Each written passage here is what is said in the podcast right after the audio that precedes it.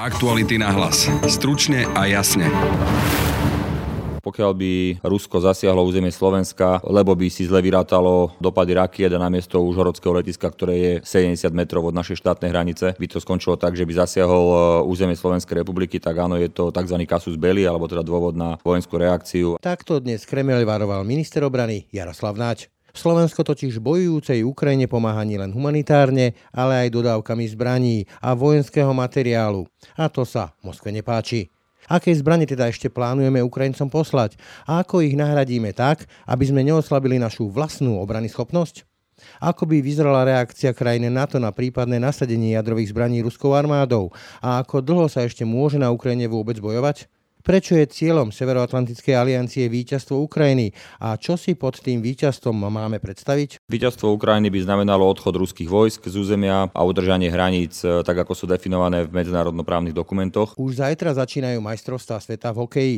Tento rok bez ruského a bieloruského hokejového týmu. Ako sa dotkla vojna tohto ročného turnaja? No a majú šancu slovenskí hokejisti získať medailu? Odpovie športový redaktor Martin Todvaňo. Treba ale určite krotiť očakávania fanúšikov po olympijskom turnaji, pretože na týchto majstrovstvách máme najmladší výber v histórii, je veľmi neskúsený. Počúvate aktuality na hlas. Dnes najmä o vojne na Ukrajine, a to s ministrom obrany Jaroslavom Naďom. Pekný deň a pokoj v duši želá Braň Robšinský. Ruský prezident Vladimír Putin nariadil útok na Ukrajinu a rozputal ozbrojený konflikt v susedstve Slovenska. Ukrajinské mesta ostrelujú, stá tisíce Ukrajincov hľadajú záchranu v zahraničí. Dianie vo vojnou zasiahnutej krajine monitoruje vyslaná reportérka aj náš spravodajský tím 24 hodín denne, 7 dní v týždni. Všetky aktuálne informácie nájdete na Aktuality.sk. Na Ukrajine už e, tretí mesiac zúri vojna, vojna, v ktorej Rusko napadlo svojho ukrajinského suseda. Z párňovej operácie, vyhlasovanej Vladimírom Putinom, sa vyvinul dlhotrvajúci konflikt, ktorý koniec je v nedohľadne a nevieme ani predpokladať, ako dopadne. A v tomto konflikte je zaangažované aj Slovensko, a to aj vojensky. A o tom budem hovoriť s ministrom obrany Jaroslavom Naďom. Dobrý deň. Dobrý deň, prajem. Poďme teraz k tej angažovanosti Slovenska, vojenskej angažovanosti na vojne na Ukrajine. Takýmto vlajkovou loďou, takým tým symbolom je tá povestná S-300. Aktuálne sú v hre ešte ale aj tanky T-72, ale tam pokiaľ viem, čakáte na nejakú dohodu s Nemeckom o dodávke Leopardov, ktoré by to mali vymeniť. A takisto teraz Vladimír Želenský teda hovoril o tom, že MIGI, alebo teda lietadla, vrtulníky, čo ešte teda plánuje Slovensko vyviesť vojensky na Ukrajinu, aby pomohlo v tom konflikte? Ja by som najmä chcel upresniť tie slova, lebo tam naozaj si musíme dávať pozor na presné vyjadrenia. My nie sme vojensky zaangažovaní jednoducho na Ukrajine, lebo to by znamenalo, že aliancia je vojensky zaangažovaná. My pomáhame Ukrajine, áno, okrem humanitárnych, zdravotníckých a ekonomických e, krokov aj e, dodávkou vojenskej techniky a materiálu. Ja skočím do reči, ja to upresním, ja s tým problém nemám, to je aj charta OSN, ktorá o tom hovorí, ja som to len skrátil. Ja viem, že ste urobili takú skrátku, ale v tomto prípade je dôležité to povedať úplne jasne, lebo to sú práve tie vyjadrenia, ktoré tu podsúvajú rôzni blahovia a fašisti a extrémisti, že sme vojensky zaangažovaní, nie sme vojensky zaangažovaní. Na to si dávajú všetci veľký pozor. Ale áno, presne ako hovoríte, Ukrajina má v zmysle charty OSN právo dostať vojenskú pomoc a tú vojenskú pomoc dostáva z desiatok krajín, možno z 70 krajín sveta aktuálne. Takže, Čo ešte teda dodáte? Ja som rád, že Slovenská republika je na správnej strane a použil som takú paralelu, že tak ako sme my chceli počas SNP, aby nám pomáhali krajiny, aby sme sa dokázali brániť a boli sme za to vďační, tak dnes sú Ukrajinci vďační Slovensku, že pomáhame lebo tiež tú pomoc očakávali, aby sa mohli brániť. Je to presne tá istá situácia. Áno, okrem toho, čo sme už dali, a teda je to naozaj v hodnote viac ako 130 miliónov eur vojenského materiálu, ktorý sme dali na Ukrajinu, tak e, rokujeme o ďalších veciach. Hovoríme, tak ako ste správne povedali, o tankoch T-72 a my máme ale presne 30 a 30 potrebujete na tankový prápor, čiže my nemáme nejaké navyše, ktoré by sme mohli dať, ale ak sa dohodneme buď s Nemeckom, ale aj s inými krajinami prebieha diskusia. Jednak jednej, že mohol by jeden nás odísť, keď príde jeden z inej krajiny? No my potrebujeme mať 30, aby sme mali tankový prápor, ktorý máme deklarovaný aj voči NATO a ktorý aj reálne potrebujeme potrebujeme. Takže my nemôžeme tu teraz obchodovať, že dáme 10 a dajú nám naspäť 5 alebo niečo podobné. My potrebujeme 30 tankov a máme presne 30. Za každý, ktorý dostaneme, vieme dať jeden náš preč, ale samozrejme musí to mať aj vojenskú logiku, aby sme tu nemali 10 druhov techniky. Čiže áno, debatujeme s Nemeckom, ale aj s inými krajinami o tom, aby sme, ak sa dohodneme, mohli naše T-72 dať na Ukrajinu a preto je to výhodné pre Ukrajincov, lebo oni na nich vedia okamžite robiť. Hovoríte okamžite, to je tiež kľúčový faktor čas. Rokujete, ale časový horizont. Tak to nie je na našej strane. My sme povedali, za akých podmienok sme ochotní to na Ukrajinu dať a schopní dať. Druhá vec je tá, že my nevieme, kedy padne rozhodnutie od našich spojencov alebo partnerov, že či vôbec a ak, v akom časovom horizonte sú schopní nám pomôcť, aby sme spoločne urobili riešenie, ktoré pomôže Ukrajine. Druhá vec sú Zuzany, Hufnice Zuzana 2, o ktorých rokujeme veľmi intenzívne priamo s ukrajinskou stranou a predpokladám, že dohoda bude veľmi skoro. Batéria tých 8. Áno, hovoríme, oni majú záujem o batériu. Treba si uvedomiť, že to sú stroje, ktoré sú vo výrobe. To znamená, niektoré by sme vedeli dať okamžite alebo v najbližších týždňoch a niektoré potom v najbližších mesiacoch. Čiže postupne by sme to pravdepodobne na 8 alebo možno aj viac e, vyskladali. Môžem potvrdiť a ste prví, ktorému to potvrdzujem, že s Ukrajinou už prebieha aj výcvik e, na túto techniku, takže je tam seriózny, veľmi intenzívny záujem. Zelensky teraz hovoril prezident Ukrajiny, vrtulníky, letectvo, tam sú tie migy, to vieme, že nejaká dohoda s Poliakmi o chránení nášho vzdušného priestoru, čiže je reálne aj možnosť, že by sme tam odsunuli tie naše migy, povestné, prípadne vrtulníky? Rozdielme to. V prípade vrtulníkov my máme nejaké náhradné diely alebo nejaké vrtulníky, ktoré už sme uzemnili, už nelietajú, lebo sme ich nahradili systémom Black Hawk, teda vrtulníkmi Black Hawk a o tom sa môžeme baviť, akým spôsobom k tomu pristúpime. Hovoríme o vrtulníkoch Mi-17. Čiže vlastne bola by to nejaká súčiastková báza pre Ukrajincov? Časť by bola, boli funkčné vrtulníky, ktoré už u nás nedostanú predlženie technického života, ale vo vojnovej situácii jednoducho to beriete a časť by bola použitá na skvalitnenie tých vrtulníkov cez súčiastkovú bázu, ako ste to nazvali. Druhá vec sú lietadla MiG-29. My rokujeme s Poliakmi, máme dohodu politickú, že to jednoducho prevezmu a teraz rokujeme o právnych a technických aspektoch. Predpokladám, že tá dohoda bude zrealizovaná niekedy v priebehu leta, čiže v priebehu leta alebo začiatkom jesene by Poliaci mohli prevziať kontrolu nad našim vzdušným priestorom do momentu, kým nám prídu naše F-16, ktoré máme objednané, čo očakávame teda, že by mohlo prebehnúť niekedy v prvej polovici roka 2024. Na toto obdobie by to Poliaci urobili. V momente, keď budeme mať vyriešené toto a prestaneme lietať na MiG-29, potom sa môžeme baviť, čo budeme s nimi ďalej robiť, ale to sú širšie diskusie a sami ste to videli aj v Polsku, že jednoducho oni tiež dlhodobo rokujú aj s ukrajinskou stranou, aj s ďalšími spojencami, ako k tomu pristúpiť. Teraz je ale pravda taká, že Ukrajinci majú primárne veľmi intenzívny záujem o pozemnú techniku a potom o systémy protizdušnej obrany, o protitankové riadené strely. To sú jednoducho tri oblasti, na ktorých sa tá medzinárodná pomoc aktuálne sústredí. Čiže nie je to uzavreté, nie je to vylúčené tie naše migy dodať na Ukrajinu, ale nie je to teraz momentálne aktuálne, hej tak? Presne tak by som to povedal, no. Ešte, ešte vrátim jednu otázku k tej povestnej S-300. Miesto nej tu máme Patrioty, pokiaľ 3 až 4 batérie by mali prísť. 4 potvrdzujete to takto neverbálne, lebo sme v rozhlase, tak aby to poslucháči vedeli. Ako je to s otázkou prípadného odkúpenia? Koľko by sme mali odkúpiť, koľko potrebujeme a v akej cenovej relácii sa to bude hýbať? Áno, máme tu už 4 batérie. Máme dve nemecké, jednu americkú a jednu holandskú. Americká je na západnom Slovensku a nemecké s holandskou sú zatiaľ na letisku Sliač a postupne budeme robiť také kroky, aby sme patrioty rozmiestnili na západ, stred aj východ Slovenska. Východné Slovensko aktuálne pokrývame inými prostriedkami protizdušnej obrany, ktoré máme k dispozícii, kým urobíme nejaké ďalšie rozhodnutia. Debata o odkúpení toho systému je absolútne predčasná. Vôbec nič také momentálne neprebieha, ani o tom nerokujeme. My tu máme dohodu s našimi spojencami, že ostanú tak dlho, ako to budeme považovať za potrebné a tým pádom máme tu strategickú úroveň. To znamená... Je to pokryté aj bez toho, aby ste za to platili takto. Hej? Presne teraz je to tak, že všetky náklady pokrývajú tie krajiny, ktoré poskytli tie patrioty, to znamená od dovezenia techniky sem, cez prevádzku techniky, cez personál, cez muníciu, jednoducho všetko pokrývajú tie krajiny, ktoré e, sem tú techniku dali. A to je strategická úroveň, to je S-300. Chcem iba zdôrazniť, že za jednu S-300 z roku 1987, ktorá mimochodom, a opakujem to stále, vzhľadom na stav, akom bola a vzhľadom na veľké komplikácie s jej modernizáciou alebo údržbou, lebo to robí ruská firma, to vedia robiť len ruské a ukrajinské firmy, tak e, to sa jednoducho už realizovať nedalo a tým pádom tá technika nebola v operačnej pohotovosti, nebola nasadená. Na rozdiel od toho dnes tie patrioty nasadené sú a v prípade útoku sú okamžite schopné konať. Naša obrana protizdušná je zásadne lepšia teraz, ako bola s jednou nezapojenou S-300. Tak si to povedzme úplne na rovinu, ako to je. A kdokoľvek hovorí čokoľvek iné, tak klame alebo sa do toho nevyzná. To je jedna vec. Druhá vec, samozrejme, jedna batéria patriotov s muníciou v takom stave, ako máme my poskytnuté od spojencov, to znamená vo verzii PAK 3, modernej verzii, tak jedna batéria plná stojí takmer 1 miliardu dolárov. Dolárov. Čiže ak máme 4 batérie, hovoríme o 4 miliardách dolárov, ktoré by sme museli zaplatiť, keby sme to chceli kúpiť, kdežto hodnota toho systému S300 bola presne 68 miliónov eur.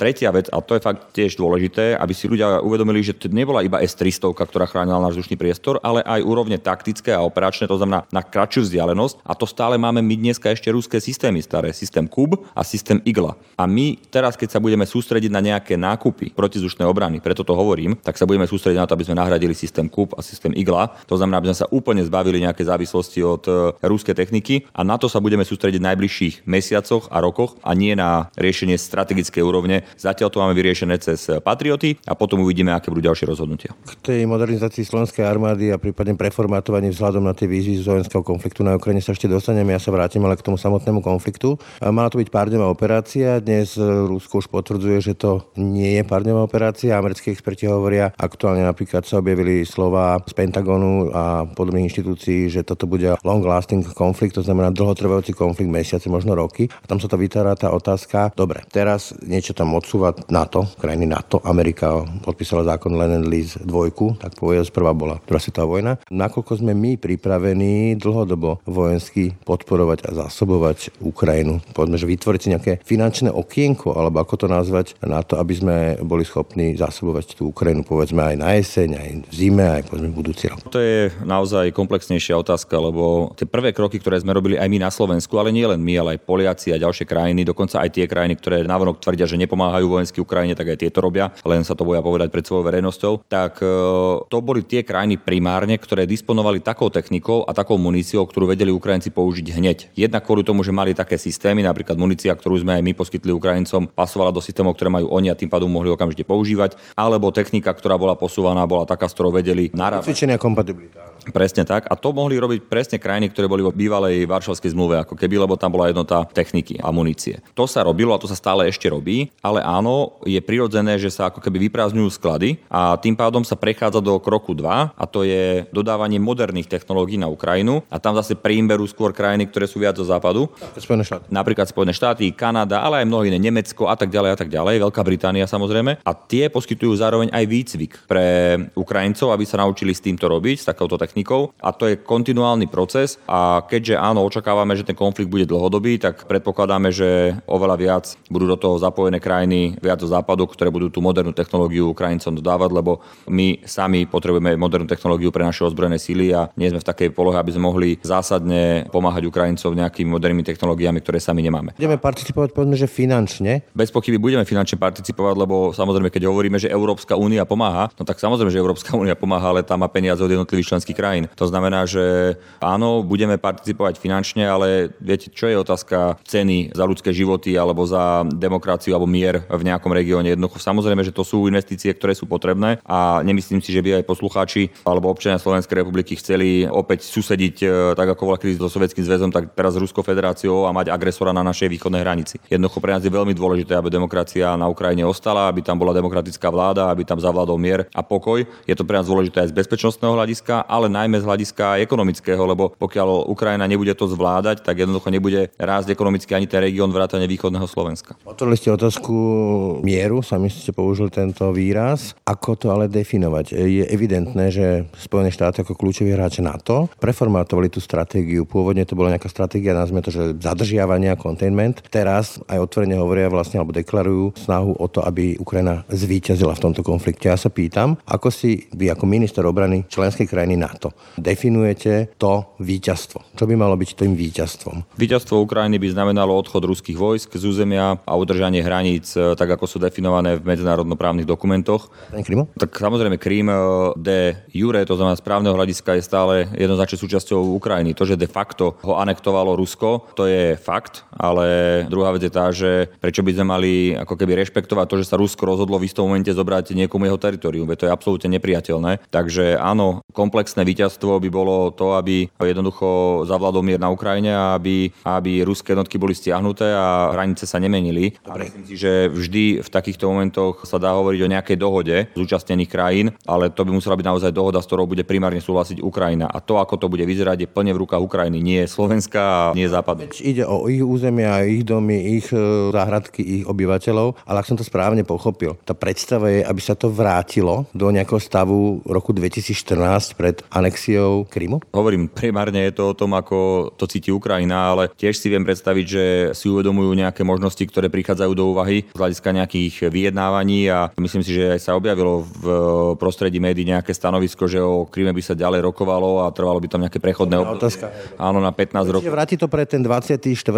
február 2022, takto? No tak to je to minimum samozrejme, ktoré by predpokladám, že Ukrajinci budú požadovať a ani sa im nečudujem. Z toho potom ale vyplýva, že naozaj ten konflikt môže trvať mesiace, možno až roky. A takisto sa otvára otázka, ktorú už viackrát otvoril Vladimír Putin. A veľmi radi sa s tým hrajú v ruských médiách. A to sú jadrové zbranie. Pýtam sa úplne konkrétne a jasne, ak by Rusko použilo taktickú jadrovú zbraň na území Ukrajiny, či už je to Kiev, alebo povedzme tam, kde sa bojuje Donbass, aká by bola adekvátna recipročná reakcia NATO? Toto nie je iba o NATO. Ako náhle by Rusko sa rozhodlo urobiť e, takú šialenosť, že by použili jadrovú zbraň, tak by to bola otázka celého medzinárodného spoločenstva a to by bolo ďaleko nad úroveň e, reakcie NATO a ja som presvedčený o tom, že tá reakcia by bola pre Rusku federáciu absolútne devastujúca z rôznych hľadisk. Čiže osobne napriek tomu, že pochybujem o zdravom úsudku Vladimíra Putina, čo sa prejavuje dennodenne, tak si dovolím povedať, že ani tí ľudia, ktorí sú okolo neho, tak si nedovolia umožniť použitie jadrových zbraní kdekoľvek a už vôbec nie na Ukrajine. Jasne, ale malujeme sa tie červené čiary, čiže prípadný jadrový útok Ruska by nezostal bez odpovede adekvátnej a recipročnej zo strany NATO? Prípadný jadrový útok na Ukrajinu zo strany Ruska alebo na ktorúkoľvek inú krajinu by znamenal veľmi jasnú reakciu medzinárodného spoločenstva. Viac v tomto momente ani nechcem, ani nemôžem povedať, ale myslím si, že je to úplne zrejme, že by sme sa nepozerali na to, ako novodobý Hitler z Moskvy likviduje milióny ľudí len kvôli tomu, že on má nejaké svoje územné plány a nejaké svoje predstavy o tom, že z neho bude novodobý svetový diktátor, ktorý dá dokopy naspäť sovietský zväz, tak ako to niekoľkokrát deklaroval. Jednoducho to je nepriateľné a ja som presvedčený o tom, že napriek tomu, že vôbec ten konflikt na Ukrajine sa nevyvíja takým smerom, ako Putin chcel, tak tí ľudia, ktorí sú okolo neho, tak tí by mu neumožnili, aj keby to on chcel, aby použili jadrové zbranie. Chápem, že nechcete ísť do detajlov, rozumiem tomu a takisto nechcem strašiť tú otázku, len to chcem uzavrieť. Tá prípadná adekvátna recipročná odpoveď, ale nemusí znamenať jadrovú odpoveď, lebo veľa lajkov má tú predstavu, že to musí byť e,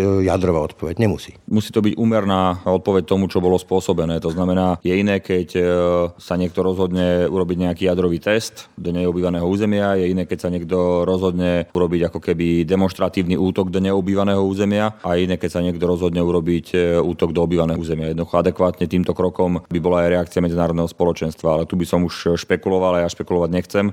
Ja len viem, že na všetkých fórach, ktorých sa zúčastňujem, je jasne komunikované to, že prípadné použitie jadrových zbraní by bolo ďaleko za akokoľvek červenou čiarou. V každom prípade aj v Amerike viacerí vysokí predstavitelia, aj bývalí vysokí predstavitelia sa zhodujú v tom, že vlastne Putin sa snaží vtiahnuť NATO do tej vojny a urobiť zo seba akoby obeď e, nejakého angažmánu NATO. Myslíte si, že podarí Rusku vtiahnuť NATO do toho konfliktu? Lebo vieme, že Biden, americký prezident, zadefinoval červenú čiaru ako každý inč, aby som ocitoval územia NATO. To zostáva? Presne tak, akékoľvek rozhodnutie Vladimíra Putina napadnúť ktorúkoľvek z krajín Severoatlantickej aliancie by znamenalo okamžitú reakciu v zmysle článku 5 nie len krajín NATO, ale som presvedčený, že by sa k tomu pridali aj ďalšie krajiny, ako je Austrália, Nový Zéland, Južná Korea, možno Japonsko a ďalšie, ktoré nie sú v NATO, ale sú veľmi úzkým e, spojencom a partnerom Severoatlantickej aliancie. No a potom nezabudneme na to, že čo sa Putinovi teda naozaj podarilo, je presvedčiť Švedsko a Fínsko a obyvateľov, že chcú byť v NATO a ja očakávam, že v horizonte najbližších dní sa dozvieme stanovisko. Dnes by Fínsko malo oznámiť. Dnes Fínsko, Švedsko, oni podľa mňa budú spoločne komunikovať túto vec, čiže počkajme si na nejaké stanovisko, ale ja si myslím, že sa rozhodnú, že vstúpia do NATO a tým pádom Putin, keď celý čas hovorí, že NATO sa blíži k nemu, no tak to sa vlastne jeho rozhodnutím zautočiť na Ukrajinu sa dostal do do situácie, že aj tie krajiny, ktoré boli dlhodobo neutrálne, sa rozhodli, že oveľa radšej pôjdu so západnými krajinami v jednom spojenectve, ako očakávať, kedy sa znova rozhodne Putin, že tentokrát mu bude vadiť Fínsko alebo Švedsko alebo niekto iný a zautočí na ďalšiu krajinu. Predsa ešte sa vrátim k tým červeným čiaram. Čo mení to ruské rozhodnutie, aspoň deklarované rozhodnutie, že považujú za legitímne ciele konvoje, ktorými zásobujú členovia NATO alebo zahraničné krajiny vojensky Ukrajinu. Čo modelovo sa môže stať, keď povedzme tak, ako to sme videli v prípade Lvova, tam bola tá základňa, Rusko zbombarduje nejaký konvoj zbraní z krajiny NATO na ukrajinskom území a čo to zmení, keby prípadne zasiahlo na území NATO? No tak to sú zásadné rozdielne samozrejme situácie, pretože pokiaľ Rusko zautočí na akúkoľvek vojenskú infraštruktúru na území Ukrajiny, no tak oni sú vo vojnovom konflikte, aj keď Putin tvrdí, že to je len špeciálna operácia. Je to vojenský agresor, Putin je agresor a Rusko je agresor. V prípade by to ale nevyvolalo angažma na to? V tom prípade, viete, ten majetok v momente, keď e, sa podpíše medzinárodná dohoda, ako to aj my robíme, tak jednoducho v momente je majetkom ukrajinským. To znamená, že keď prekročí naše územie, no tak je to ukrajinský majetok, ktorý je... Ukrajinská vec v prípade. Áno, aj na ukrajinskom území, ale v prípade, že by sa rozhodol Putin na niektorom z území Severoatlantickej aliancie zasiahnuť takýto nejaký, nejakú dodávku zbraní alebo aj humanitárnej pomoci, lebo aj tam mu vadí, aj to už viackrát deklaroval, že akákoľvek pomoc Ukrajine mu vadí, no tak v tom prípade samozrejme by to bolo porušenie územnej celistvosti, a narušenie územia aliancie a v tom prípade bol aktuálny článok 5. Znamená to, že ak by povedzme Rusko nejakým spôsobom zbombardovalo nejakú základňu v Polsku trebárs, alebo by zasiahlo však to letisko na Ukrajine, kúsok od našich hraníc, tá NATO, tak to znamená akože kasus belie a ideme do vojny podľa článku 5? Áno, pokiaľ by napríklad e, Rusko zasiahlo územie Slovenska, lebo by si zle vyrátalo dopady rakiet a namiesto užhorodského letiska, ktoré je 70 metrov od našej štátnej hranice, by to skončilo tak, že by zasiahol e, územie Slovenskej republiky, tak áno, je to tzv. kasus belli, alebo teda dôvod na vojenskú reakciu a tým pádom e, by sme zvolali rokovanie Severoatlantickej rady a riešili by sme to, či budeme požadovať alebo nebudeme požadovať aktiváciu článku 5. Preto opakovane a verejne som vyzval, akokoľvek to niekomu príde smiešné, Rusku federáciu, aby veľmi dôkladne zvažovala, či ohrozí územie Severoatlantickej aliancie tým, že by útočili na letisko Užhorod, ktoré je 70 metrov od našej štátnej hranice. Doslova 70 metrov. V tom na to sú rôzne názory, na to, ako sa ten konflikt vyvíja, bude vyvíjať, ako sa tam má na to involvovať. Vás možno označiť za takého jastraba, priazním takého angažovanejšieho prístupu, preto sa spýtam, že nebolo chybou, že na to sa viac neangažovalo na Ukrajine. Ja sa vrátim ešte k tej debate o bezletovej zóne, ale presnejšie ešte možno lepšie k tej polskej iniciatíve krajín ochotných alebo angažovaných, alebo ako by som to preložil. Čo povedzme, že nejaké humanitárne koridory do Mariupolu, ktoré by boli chránené na to, čo by tak Rusko mohlo urobiť. Bolo by to správnym krokom v prípade, že sa naozaj pozeráme na niečo také, ako je Mariupol? Možno vás prekvapím, ale keď sa opýtate bežne ľudí, ako to vnímajú, tak povedia, že Naď a Korčok sú jastraby. Ale ja vám poviem úplne otvorene, že na rokovaní Bezpečnostnej rady 4 dní pred e, začiatkom vojny sa opýtal predseda vlády, kto si myslí, že Putin nezautočí a z 30 prítomných som to bol ja a ktorí povedali iba, že nezautočí. Lebo sme v tom nevideli rácio. Dúfali, že... Dúfali sme, lebo sme nevideli rácio v tom, aby on sa rozhodol zautočiť na Ukrajinu. Napriek tomu, že všetky fakty hovorili jasne, že to urobí. Tam už mal 130 práporových bojových skupín e, rozmiestnených okolo Ukrajiny. Jednoducho už sme videli, že jednoducho je to, aj sme o tom hovorili, vtedy sa nám vysmievali, že sme vojnoví štváči, že Rusi v živote nezautočia. Pamätáme si Fica, aj Pelegriniho a ďalších, ktorí spochybňovali to, že v živote by Rusi nezautočili. Ale áno, logicky nám to aj mne a Ivanovi Korčokovi nedávalo, že by to urobil, lebo sme vedeli, že on v momente, keď zautočí, on medzinárodne prehrá. A on už v tomto momente z hľadiska medzinárodného spoločenstva absolútne prehral tú vojnu a teraz sa snaží aspoň pre domáce publikum niečo ako keby doniesť a to niečo v jeho prípade je minimálne prepojenie pozemí územia Ruskej federácie a Podnesterska. Vrátim sa k tej otázke, ale či teda nemalo sa na to viac angažovať, aj za, povedzme, druhá strana mince je to riziko tretej svetovej. Tam som vlastne v celej tejto veci smeroval, že my naozaj tú vojnu nechceme a chceme, aby skončila. No len viete, keď e, chcete urobiť nejaké vyhlásenie o tom, že urobíte nejakú bezletovú zónu alebo nejaký koridor alebo niečo s zapojením vojsk ktorejkoľvek krajiny Severoatlantickej aliancie, no tak e, tá situácia, aby bola relevantná, tak vy musíte vlastne ako keby ten koridor alebo tú bezletovú zónu si aj vymôcť. Obhajčovať. Nielen obhajiť politicky, ale vymôcť priamo na mieste vojensky. A to znamená, že keby sme urobili bezletovú zónu smerom na Mariupol, tak to znamená, že budeme musieť urobiť aj vojenské opatrenia, že keď niekto naruší, tak jednoducho ho zneškodníme. Tretia svetová v podstate. V tom prípade by došlo reálne k vojnovému konfliktu medzi Severoatlantickou alianciou a Ruskom a to by mohlo mať nerozierne následky. Na druhej strane si uvedomuje čím ďalej tým viac ľudí, že jednoducho je nemožné pozerať sa na to, ako umierajú tisícky nevinných Ukrajincov, ako sú tam znasilňované ženy, umierajú tam deti, sú tam zničené školy, škôlky, nemocnice, vyhľadené mestá a obce a pozeráme sa na to, no lebo Rusi. No jednoducho myslím si, že robíme teda všetko preto, aby sme tým Ukrajincom pomohli, aby sa tých Rusov zbavili a robíme to, hovorím, viac ako 140 krajín sveta výrazne vystupuje proti tejto agresii, len 5 krajín podporuje Rusko, jedno je teda samotné Rusko a potom je tam Bielorusko, Sýria, Severná Korea a Eritrea. Hej? Napríklad India nie je celkom na strane západu, sa nedá povedať. Dobre, ale keď sa hlasovalo, tak sa nepostavila na stranu Ruska. A to je zásadný rozdiel. Ja rozumiem, že niektoré krajiny, je ich asi 30, sú... Afrika, pridám Brazília. Áno, sú niekde akože že uprostred nechcú byť súčasťou toho ani z jednej, ani z druhej strany, ale 141, myslím, krajín sveta úplne jasne hlasovalo proti ruskej agresii. To znamená, on to vidí. Celý rozvinutý svet je proti Putinovi a tie dopady na Rusko budú zásadné. Napriek tomu všetkému nechceme, aby sa to zvrhlo do ešte väčšieho konfliktu, ale tej Ukrajine pomáhať budeme a verím, že s tou obrovskou pomocou, ktorú majú ekonomickú, ale aj vojenskú, sa dokážu ubrániť e, tejto ruskej agresii, ktorú tam majú. Úplne na záver tohto bloku to skúsim uzavrieť e, tým výhľadom, čo po prípadnom mierie alebo čo po tejto vojne tá predstava zo strany viacerých takých západných expertov je, že spomeniem fínskeho prezidenta. Toto bude druhá studená vojna a bude tu spustená železná opana. Otázka je, že kde? Či na rusko-ukrajinskej hranici alebo na nejakej hranici ukrajinsko-ukrajinsko-ruskej, to znamená nejaký anektovaný juh Ukrajiny. Čiže máme sa pripraviť na to, že tu bude druhá studená vojna a že povedzme tie sankcie, ktoré sú naozaj veľmi tvrdé a zasahujú aj Európu, to si treba priznať, nebudú odvolané ani po prípadnom prímeri, ktoré by bolo, alebo miery, ktorý by nebol povedzme, že v súlade s tým stavom pred 24. februárom 2022?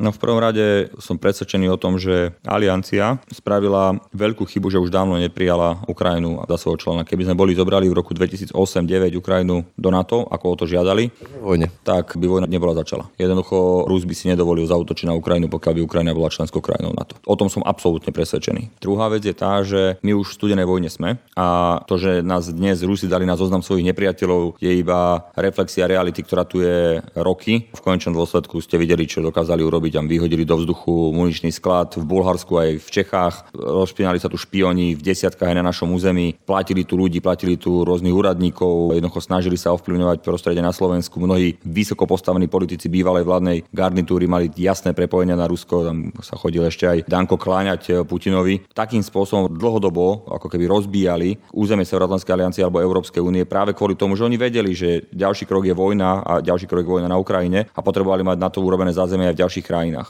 To sa reálne deje. Teraz máme tri možnosti. Buď sa Ukrajinci ubrania s našou pomocou a železná opona bude na ukrajinsko-ruskej hranici, alebo sa neubrania a bude železná opona na slovensko-ruskej hranici, lebo netvárme sa, že keď Rusi vyhrajú vojnu na Ukrajine, že si neanektujú celé územie Ukrajiny k svojmu územiu, anektujú na 100%, to je presne v pláne toho, čo hovoril opakovane Putin návrat Sovietskeho zväzu. A potom ďalší krok by bolo Moldavsko a potom už sme v krajinách Pobaltia a ďalších, ktoré už patria do členských krajín NATO. A keď Putin získa chuť, tak bude chcieť pokračovať aj ďalej. Čiže druhá možnosť je, že to bude na Slovensko, dnes ukrajinské, ale už to bude ruská hranica, ak sa Ukrajina neubráni. A potom tretia alternatíva je, že bude nejaká dohoda, ale my budeme ako západné spoločenstvo krajín Európskej únie NATO súhlasiť len s takou dohodou, s ktorou budú súhlasiť Ukrajinci. A podľa tých rôznych možností, ktoré prichádzajú do úvahy, podľa toho budeme aj konať v zmysle našich sankcií, ktoré sme uvalili na Rusko a tak ďalej a tak ďalej. Ale tie sankcie by zostali v hre aj tak. No hovorím, že podľa toho, akým spôsobom to celé skončí, tak tak budeme konať. Zároveň ale platí, že všetko zlé na niečo dobré a v tomto prípade konečne sme si uvedomili, ako závislí sme na ruských energiách a vôbec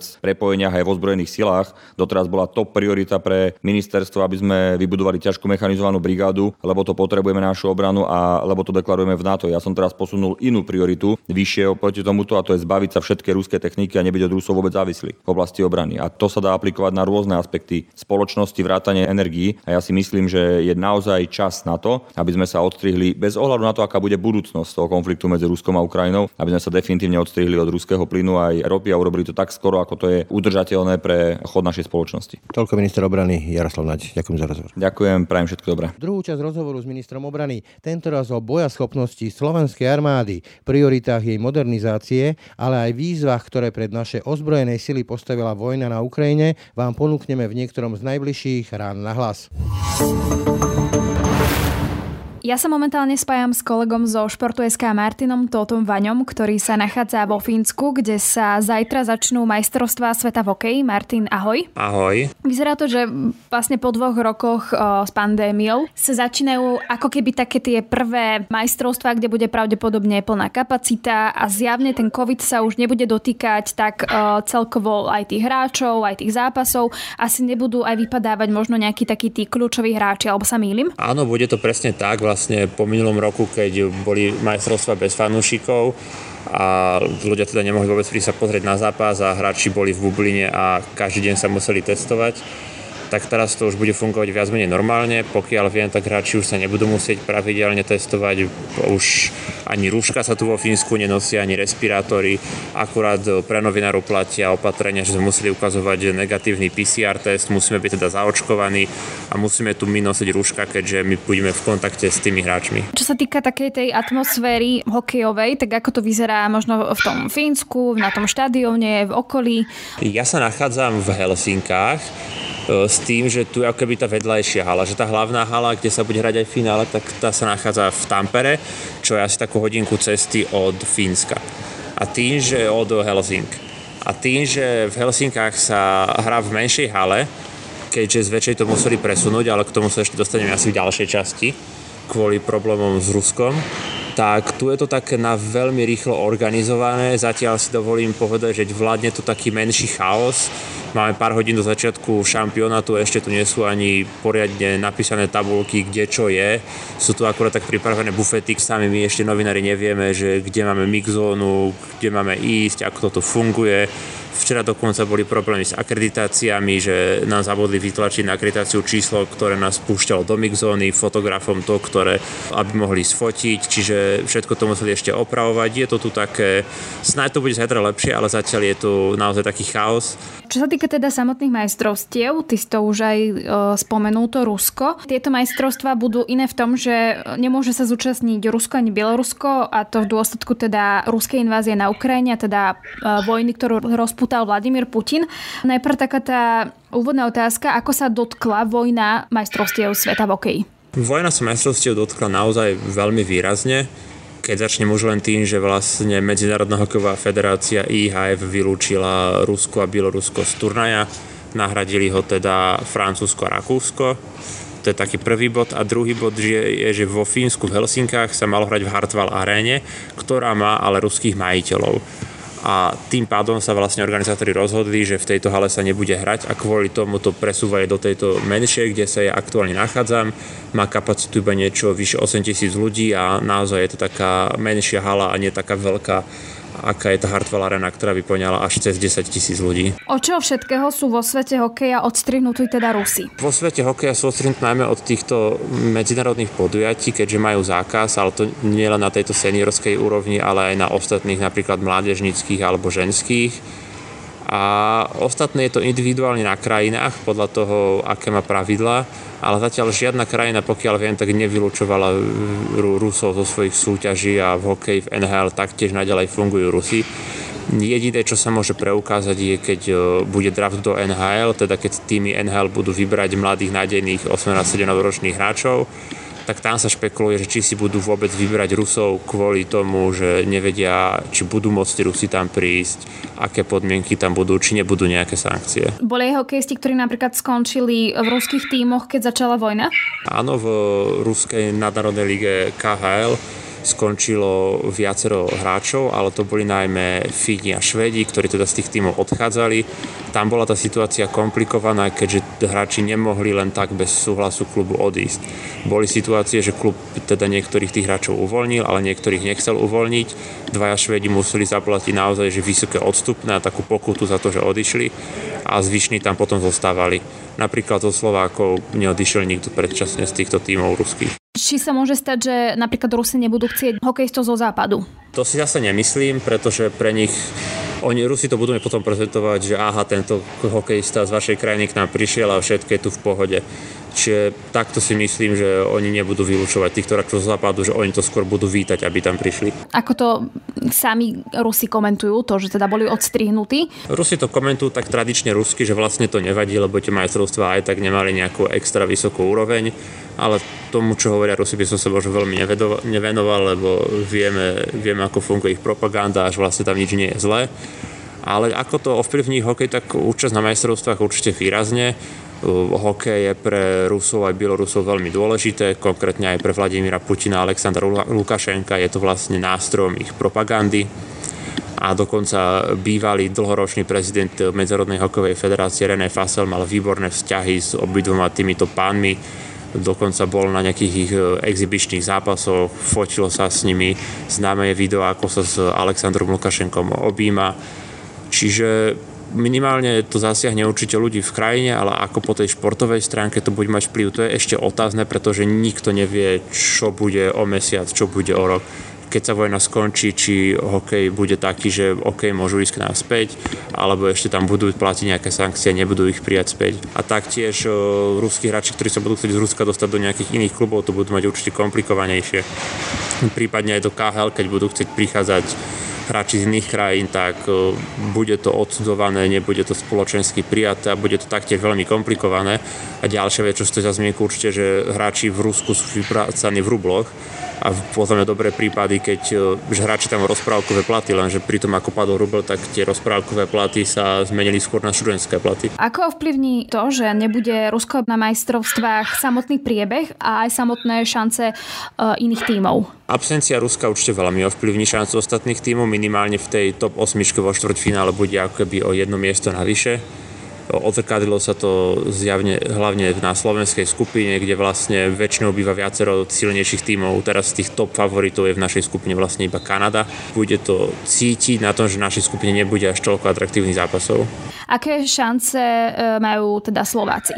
Šance Slovákov na turnej by som rozdelil do takých dvoch fáz. Prvá je základná skupina postup do štvrťfinále. Máme vlastne v skupine Dánsko, Francúzsko, Nemecko, Taliansko, Švajčiarsko, Kazachstan a Kanadu. Čiže z tých top favoritov je tam vlastne iba Kanada. A pripočítal by som tentokrát k ním aj Švajčiarsko v našej skupine, ktoré má tento rok naozaj silný výber a má tam viacero dobrých hráčov z NHL. Čiže Slováci, keď nebudem preháňať, keď poviem, že mali by atakovať to tretie, štvrté postupové miesto. A naozaj náš nepostup zo skupiny by bol pre mňa celkom prekvapením a sklamaním ešte, pretože výbery Kazachstanu či Talianska musíme jednoznačne poraziť, s Dánmi sa tradične trápime, ale taktiež máme lepší tým a s Nemcami to bude vyrovnaný zápas a typujem, že vlastne s Nemcami budeme hrať o to tretie miesto. Potom je tam ale tá, ten druhý faktor a to, že postup do štvrťfinále, v ktorom narazíme na niektorý z tímov z druhej skupiny, kde sú vlastne Česi, Fíni, Američania aj Švedi, čiže 4 silné týmy a to už bude taký ten klasický zápas, že ak nám to vyjde, tak bude skvelý úspech prekvapenia, postupme do semifinále a keď nie, tak skončíme vo štvrťfinále, teda čo už nie, že nebolo to tradične, keď sme tam nepostupovali, ale tak sa možno bude deliť nejaký ten pohľad fanúšikov, či to bol veľký alebo nebol veľký úspech na tomto turnaji. Treba ale určite krotiť očakávania fanúšikov po olympijskom turnaji pretože na, na týchto majstrovstvách máme najmladší výber v histórii, je veľmi neskúsený. A ostatné týmy tu naozaj majú kvalitných hráčov, viacero hráčov z NHL, my máme teda iba Tomáša Tatara, Adama Husku. A ešte sa čaká, ako sa vyvinie situácia v playoff NHL, kde vlastne budú môcť prísť možno ďalší hokejisti, najmä obrancovia Erik Černák a Martin Fehervári čo by určite posilnilo náš výber, keďže mu chýbajú viacero dobrých hráčov, ako napríklad Marek Hrivík, Peter Cehlárik, viacero obrancov odmietlo účasť alebo bolo zranených a nemohlo prísť Čiže tie naše šance sú také, do štvrťfinále by sme mali postúpiť a potom uvidíme. Ale sú tam teda napríklad hráči, z ktorých si pamätáme z Pekingu, ako napríklad Juraj Slavkovský. Či vlastne teda hovoríme o tom, že máme slabý tým, keď tam máme nezohratých mladých hráčov, alebo čo tým teda hovoríme? Nehovoríme tým, že máme slabý tým, ale máme veľmi mladý tým. Sú to neskúsení chlapci, je tam viacero nováčikov, ktorí nikdy neboli na majstrovstvách a takéto vypeté zápasy na majstrovstvách ťažké ešte nikdy nehrali, čiže bude to pre nich ťažké, bude otázne, ako to zvládneme. Máme tam napríklad na síce Juraja Slavkovského, ktorý buď bol viesť do olympijského turnaja, ale stále si treba uvedomiť, že má iba 18 rokov a stále nemôže to líderstvo byť na ňom. To bude preberať zrejme taký napríklad Tomáš Tatar, náš jediný útočník z NHL Čiže máme mladý tým, to znamená, že v tých vypetých situáciách vo vyrovnaných koncovkách zápasov nám môže chýbať nejaká tá skúsenosť, ktorá tie zápasy v tých prípadoch rozhoduje. Čo vlastne tie majstrovstvá znamenajú aj pre samotných hráčov? Že či teda je to vlastne pre nich teraz v tomto čase vhodná príležitosť ako ukázať, ako im to ide? Áno, pre hráčov sú majstrovstvá určite skvelá príležitosť, ako sa predať do budúcna pre tých starších napríklad do európskych líg, ale možno nejaké zámorské týmy si ich všimnú. Ale máme tu teda najmä dvoch, e, teda troch mladých hráčov, Juraja Slavkovského, Šimona Nenca aj 17-ročného Adama Sikoru, ktorých v júli čaká draft do NHL ktorý vlastne funguje tak, že týmy z NHL si na tomto drafte vyberajú mladých hráčov, ktorí k ním pôjdu hrať.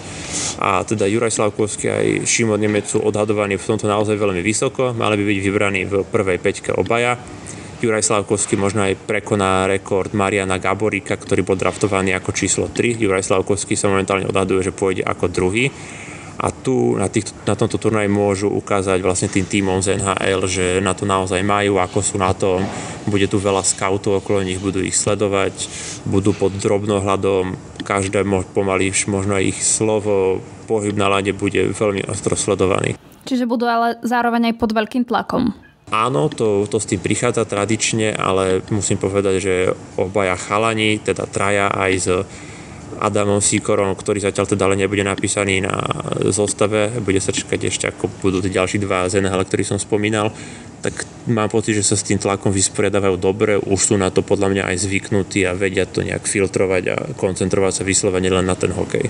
Je to tak, že našich hráčov si teda bude všímať vlastne celý svet? Áno, akože Juraj Slavkovský a Šimon Nemec budú pod obrovským drobnohľadom celej hokejovej verejnosti, keďže môžu to byť v budúcnosti naozaj svetové hviezdy. Keď si spomínal, že máme najmladší tým, tak sa hovorí aj o Craigovi Remzim, že on aj vyberá tých mladých hráčov, respektíve, že sa nebojí do toho ísť napriek kritike. Ako vnímajú hráči aj samotného trénera a či možno, že aj slovenská verejnosť sa už pozerá na nášho trénera trošku inak ako na začiatku?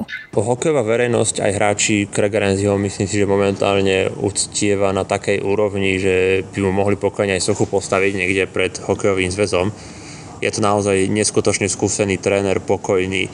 Každý hráč si ho pochvaluje, že vie čo kedy povedať, vie ten hokej naozaj robiť, má bohaté skúsenosti a hokejová verejnosť, myslím si, že taká tá možno širšia, že mu verila už od začiatku, boli určite pochybovači, ale tých si myslím, že časom, už len, nie len to medalo, ale tými výkonmi, že Slováci hrali naozaj dobre, tak e, už Craig Ramsey už umlčal asi aj tých najväčších kritikov, teda tou poslednou medailou. A ako aj viacero fanúšikov hovorí, že aj keď sa nebude dariť, tak stačí, nech hráme pekný hokej, nech tam tých chalani nechajú na lade všetko a tak my teda hráme v poslednej dobe, že dá sa na ten hokej naozaj pozerať, ľudia pritom nezaspávajú ako po iné roky. Ešte teda jedna otázka, kto sú možno teda najväčší favoriti týchto majstrovstiev, pri kom sa predpokladá, že by mohol odísť domov s medailou? Teraz poteším našich západných susedov, lebo Česko má tento rok naozaj veľmi, veľmi silný tým a pod novým fínskym trénerom sú pre mňa jedni z najväčších favoritov na medailu. Spoločne s Českom aj o Švajčiarska očakávam, že by si mohli odniesť domov nejaký ten ceníkov, keďže tam majú naozaj silných hráčov a hviezdy z NHL. A potom tam máme tradične tým ako Švédsko, ktorému sa dlhšie nedarí a naozaj vysí nad tým teraz veľký otáznik, že ako to bude. Čerství olimpijskí výťazí Fíni, ktorí nemajú síce nejaký extra silný výber, ale u nich sme už zvyknutí, že aj so slabšími, menej známymi hráčmi dokážu zahrať naozaj excelentne a potom zámorské výbery Kanada a Amerika, u ktorých je to vždy také, že môžu vyhrať zlato, ale môžu aj nepostúpiť do štvrťfinále, že tam odhadovať šance mm, je trošku ťažké, tam naozaj, že uvidíme, ako si tí hráči sadnú. Tak my to budeme určite sledovať a prípadne sa s tebou ešte teda spojíme do Fínska, ale na teraz ti ďakujem. A ja ďakujem. Tak to boli dnešné aktuality na hlas. Pekný zvyšok dňa a pokoj v duši praje. Braň Robšinský. Aktuality na hlas. Stručne a jasne.